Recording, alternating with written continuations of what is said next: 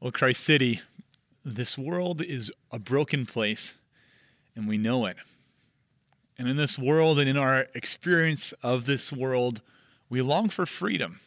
Freedom from, freedom from the stabbings in our own city, freedom from the continued COVID pandemic, from disease and death, from homelessness and addiction and mental illness freedom from hatred and strife and disunity in our families, in our cities, in our government, freedom from injustice and cruelty all around. We need freedom. We long for freedom from these things. But it seems like no matter how desperately we try or what new solution we try to, to implement, we can never quite find the freedom that we're looking for. Well, this morning I'm here on the beach in Spanish Banks with the sunrise happening behind me to tell you that the true freedom you long for is here. It's available to you today. Because into our world of sin and death and darkness, the true morning has dawned. It's Resurrection Sunday, and 1,967 or so years ago, Jesus Christ was raised bodily from the dead. And like the sunrise you'll watch behind me as I'm preaching, his true freedom has been filling this world through his church by the power of his Holy Spirit, just as he said it would. This morning, we're going to look at the resurrection. And as I do, we'll consider two important questions that I pray will stimulate your faith and cause you to walk with greater courage and faithfulness to Jesus Christ by the power of his Spirit. So, the two questions we'll consider this morning are these First, did Jesus really rise from the dead? And second, if so, why does that matter for me today? What difference does it make in my life? We'll jump in right away and consider this first question Did Jesus really rise from the dead? Well, it's Resurrection Sunday, but we might wonder is it legitimate today in a world with smartphones and spaceships and genetic engineering to speak of a literal resurrection from death? Isn't it at this point, I think, in our conversations with other people, that we actually lose them? For the most part, people don't have any issues with talking about Jesus as a person. But the minute you talk about his resurrection, the conversation tends to shift a little bit. You may have noticed this. You find that people believe in Jesus as a good man and as a moral teacher, but not as Jesus Christ, the resurrected Lord of all. And because of our inclination to doubt anything miraculous in our lives, there's this bit of this popular myth about who Jesus must really have been instead of what the Christians say. And Pastor and author Tim Keller, he talks about this modern myth about Jesus in the following way, saying, if you ask the average person, the average educated person in particular in the West about who Jesus is, they might say something like this. Let me read it for you. This is what Tim Keller writes. They might, they might say something like this Well, Jesus was a good man and a fine teacher of love and wisdom. But as the years went by, followers of Christ started to develop more and more high views of him and started to say that he was divine and the Son of God. And the resurrection stories developed, and after a couple centuries of these legends growing up, they were written down in the New Testament. And that's how we have Christianity. And then Tim Keller goes on to comment, and he says this, and that's sort of a mishmash of Religion 101, Philosophy 101, and the Da Vinci Code, sort of wrapped up into one. See, this sort of thing is a common answer to who Jesus is and why Christianity is in our world today. And it's all well and good, sort of, except that every part of it is actually wrong. Let me walk you through a couple of reasons then why this sort of account is wrong and why it is reasonable to believe in the resurrection as having happened in history. Well, first of all, note this Luke wrote down his accounts of Jesus' resurrection not after hundreds of years, like this sort of story claims, but actually 30 years after Jesus' death and resurrection. And Luke is an, an anomaly. Contrary to the popular mistaken belief that the New Testament documents and accounts about Jesus were written hundreds of years after the fact, all of them were completed and finished having been written only 60 or 70 years after the events took place. And furthermore, the New Testament accounts of the resurrection are based not on myths, but on eyewitness testimony. That's important. The first accounts of the first witnesses to see Jesus, they're recorded in the Bible in Matthew 28, in Mark 16, and in John 20. And the first witnesses that saw Jesus were women. These witnesses were Mary Magdalene, Mary, the mother of James, and Salome. And this is a really significant thing because if you wanted to make up a story in the ancient world about a resurrection to try to start a movement, you would not pin those facts on the testimony of women. And the reason for that was that wrongly and sadly in the ancient world, a woman's testimony wasn't even valued in court. It wasn't something that was respected and used to back up uh, events and, and as a trusted witness. So, the only reasonable motivation for using the testimony of women then is that that's actually what happened. That these women were the first to see the resurrected Jesus, and that the Bible records the facts just as they happened. These women were the first witnesses, but they weren't the only witnesses. They weren't these three people off there over on the side pulling the wool over the eyes of all the other believers. No, the gospel writers also record Jesus appearing to his disciples to Peter and James and John and the others, to Thomas, who doubted the resurrection and placed his fingers in the wounds of the bodily resurrected Jesus Christ before he believed. And then Jesus even appeared to 500 people at one time, many of whom are, were still alive when Paul wrote about them in 1 Corinthians 15, verse 6. And the point these New Testament authors are making by recording all of these witnesses and mention that they still lived is this. The point is this if you don't believe us, you can go and ask these people. This is a well documented fact. Go and talk to them, find out if what we're saying is true. Because the reality is, is this it's very convenient to make up a myth about something that happened hundreds of years before when all the people that could verify or corroborate that myth are dead. But it's much more difficult to tell a lie about something that happened in recent history and then name hundreds of witnesses that you could talk to and use to verify uh, what you're talking about. I think this leads to one of the most significant problems we face when looking at the historical witness of the resurrection today. And that's what C.S. Lewis called chronological snobbery. Chronological snobbery is this perspective that looks back on history and thinks, well, they just believed the resurrection because they just weren't as smart as we are today. They were a lot more gullible than we are today in our modern world. But, friends, if you actually think that, then I'm going to assume that you haven't been on social media for a while. I'm going to assume that you haven't been keeping up with the conspiracy theories that are gaining in popularity all around us in the world today. The truth is, there's no empirical evidence that people who lived in the first century have any lower IQ than we do, or are any more gullible than we are. You see, Paul and the other apostles, they wrote to intelligent people, many of whom had strong reasons to doubt the resurrection. Strong reasons built into their worldview and their understanding of reality that caused them to doubt that it could have happened. Reasons like how the early Jews would have struggled in a very, very great way to believe that God Himself would take on human flesh, would become human, to be born in the first place as a man, and then to suffer and to die, and then to be raised to new life. But perhaps the most compelling reason to believe in the resurrection is this Christianity took the world by storm after Jesus was resurrected. And it took the world by storm not because it increased your social respectability to believe in it. The early Christians faced social stigma and persecution, and many of them willingly died for their faith in Jesus. It's hard to believe that this core group of witnesses would be willing to die for a lie that they knew they had fabricated. So, in summary, the resurrection accounts of early witnesses whose testimonies were recorded and circulated close to the time the actual events took place, they were believed, and Christianity grew and exploded in the ancient world. And the most reasonable explanation for this is that the resurrection actually happened. Just as the New Testament scholar N.T. Wright comments. Today, the rational man can hardly be blamed if he believes that on the first Easter morning a divine miracle occurred. Now, even if the resurrection did happen, the second question we need to ask ourselves is so what? If it happened, then why would it matter? Does it change my life in any way? What's the significance of the resurrection? After all, lots of things have happened in history that don't affect my life at all. For example, murder hornets now live in British Columbia.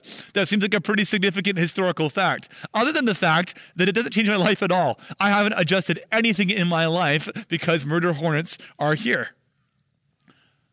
But the resurrection is a different sort of historical fact.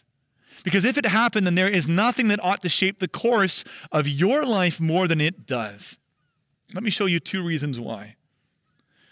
First, look at what the Apostle Peter preached in Acts chapter 2, verse 32, and also verse 36 about the resurrected Jesus. He wrote this He said, This Jesus God raised up, and of that we are all witnesses. And then in verse 36, let all the house of Israel therefore know for certain that God has made him both Lord and Christ, this Jesus whom you crucified. You see, because of the resurrection, Peter calls Jesus in verse 36 both Lord and Christ. When Peter calls Jesus Lord and Christ, he's saying two things. First, he's saying that Jesus is resurrected. He is God. He is the absolute ruler over all things. And second, he is saying that he is the Messiah. He's the anointed one, the promised one who came in fulfillment of all of God's promises that he made in the first half of the Bible in the Old Testament, and that he's now come to fulfill and to implement, bringing life and light into a world of darkness and suffering. He's a chosen one. But not the chosen one that's a trope in all of the superhero movies, the real historical one who's come to bring fulfillment and blessing. And because he is both Lord and Christ, every one of Jesus' decrees for good will come to pass forever. Christ City, I lived uh, in the United States during the Obama administration, during his second election, and also for the uh, first election for Trump. And then after I've come home, I've looked back and I've watched my friends kind of from a distance and observed the way that they've behaved and acted in this last election. And what I've observed is this in the United States, I think it's true that there's this enormous hope that is placed on a new administration. And when your candidate that you've hoped for and prayed for finally comes into office, you rub your hands in anticipation about all the things that they will do, all the executive orders that they will roll back, all the new things they will put in place, and the changes that they will try to accomplish. But let's be honest for a minute. It's a little bit laughable today, I think, how impermanent the change worked by four years in office can be. But Jesus' rule is different. Because of Jesus' resurrection as Christ and Lord, his rule isn't impotent or impermanent, it's eternal and powerful. Jesus is the King of kings who reigns forever with the power and the authority to right every wrong and the wisdom and the patience to work all things over the long arc of human history for good and for his eternal glory. In a world full of suffering, in a world full of darkness, a world full of uncertainty, this is good news for us, Christ City. It's good news because we belong to the resurrected King of Kings. And that gives us hope. It gives us confidence to serve Him without fear as we live our lives knowing that He is firmly in control, that He is using even the hard things for good. You see, because Jesus is resurrected, both Lord and Christ, all shall be well, and all shall be well, and all manner of things shall be well. Second, Jesus' resurrection matters because he is the only king who has the power to free those who are enslaved. And freedom, Christ City, is something that we all want. All of us want this. Personal freedom today is the highest value that we have in our modern society. We all value freedom freedom to express ourselves our way, freedom to follow our hearts, freedom to live authentically for who we truly are. And recently in our society, this freedom has often meant freedom from Christianity.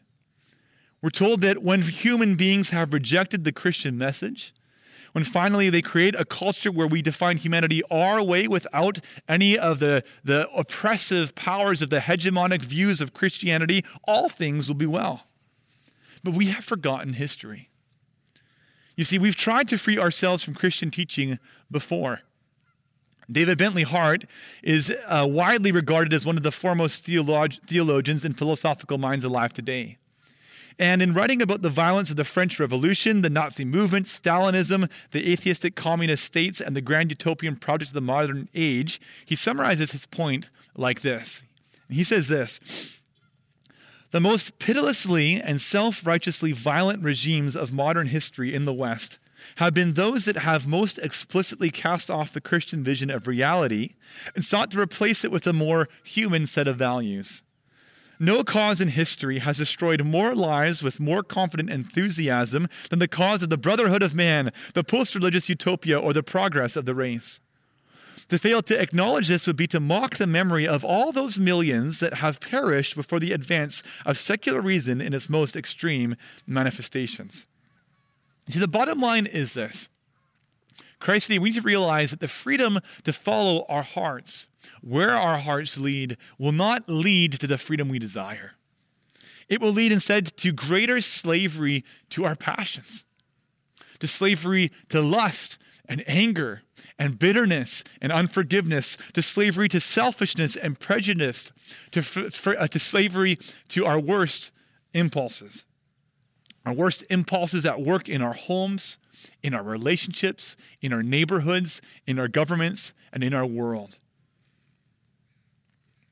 But Christ, there is good news for us today. Because Jesus has been resurrected, he is able to set us free truly and finally from our slavery.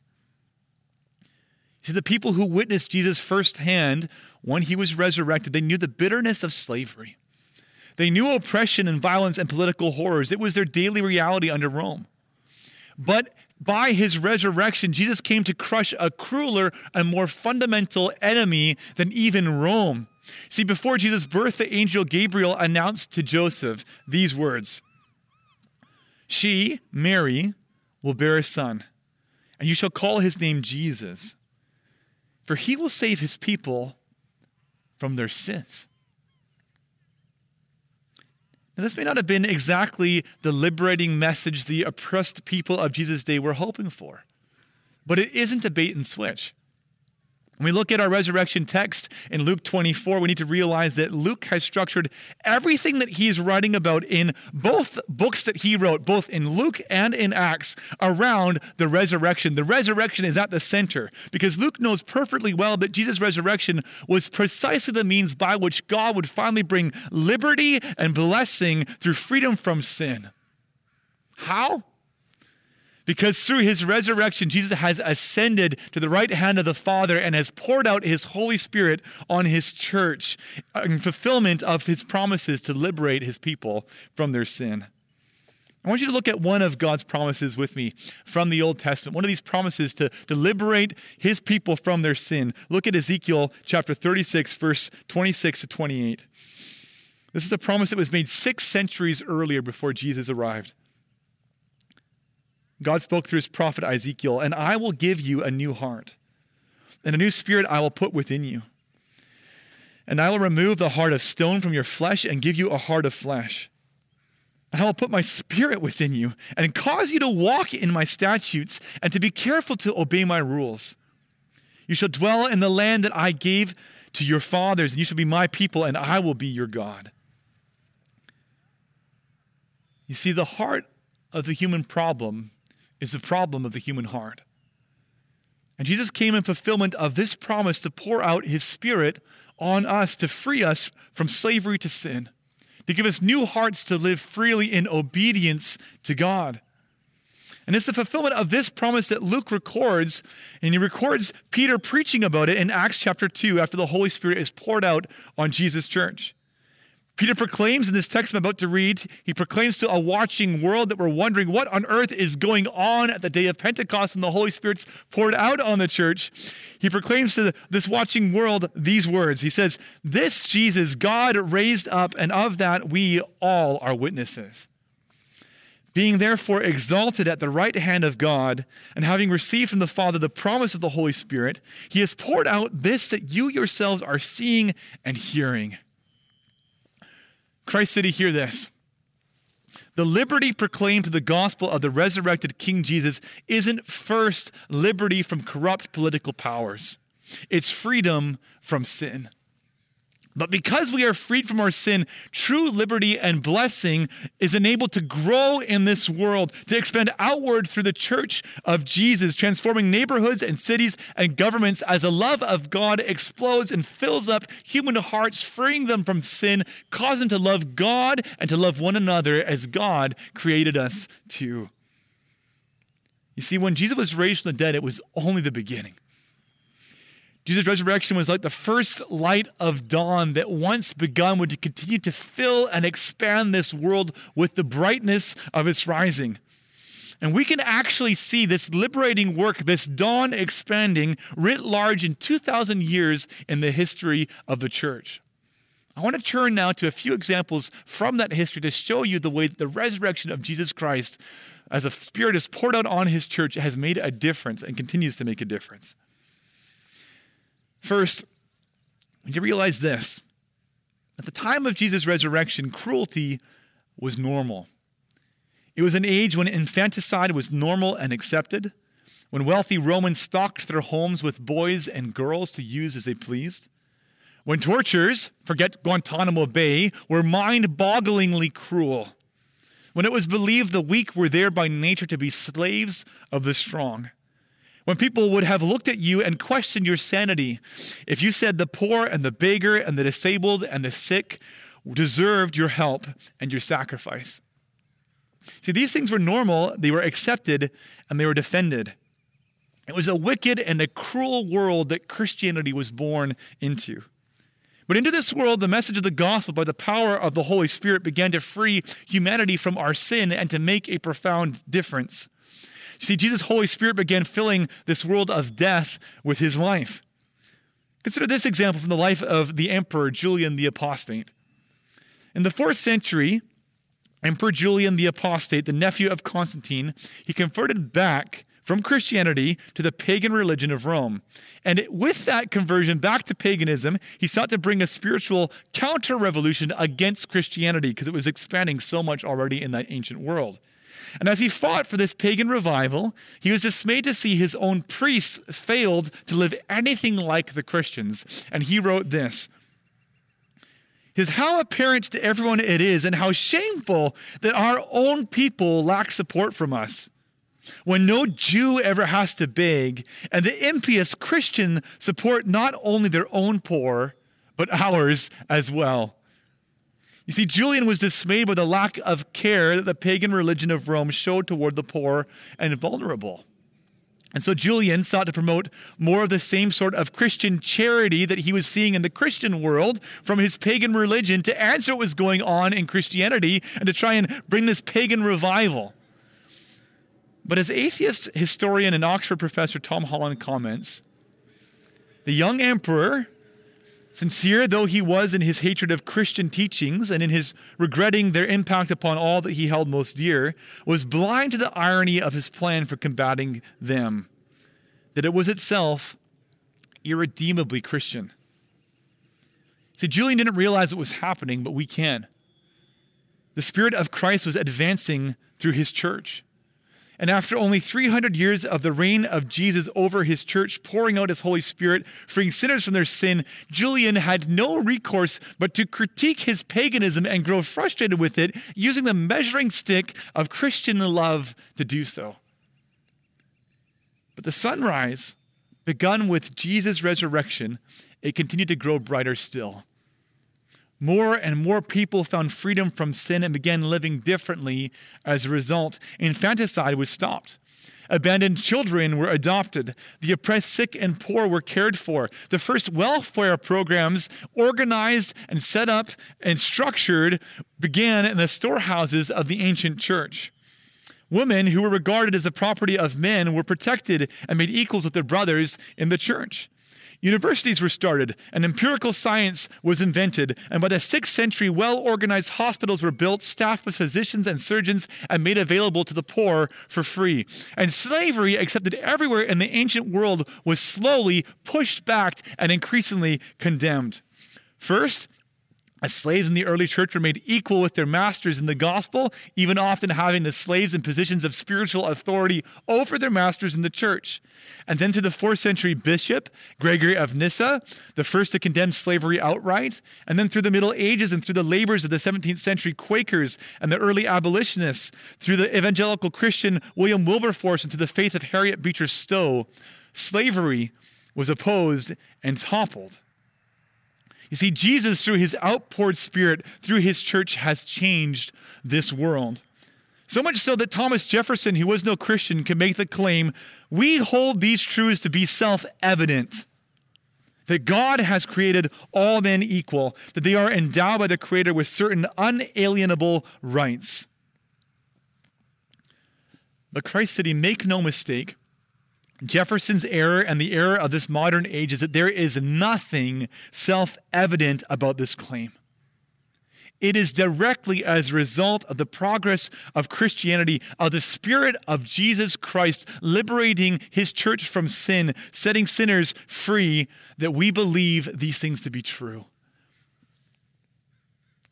Christ City, Jesus has been raised from the dead.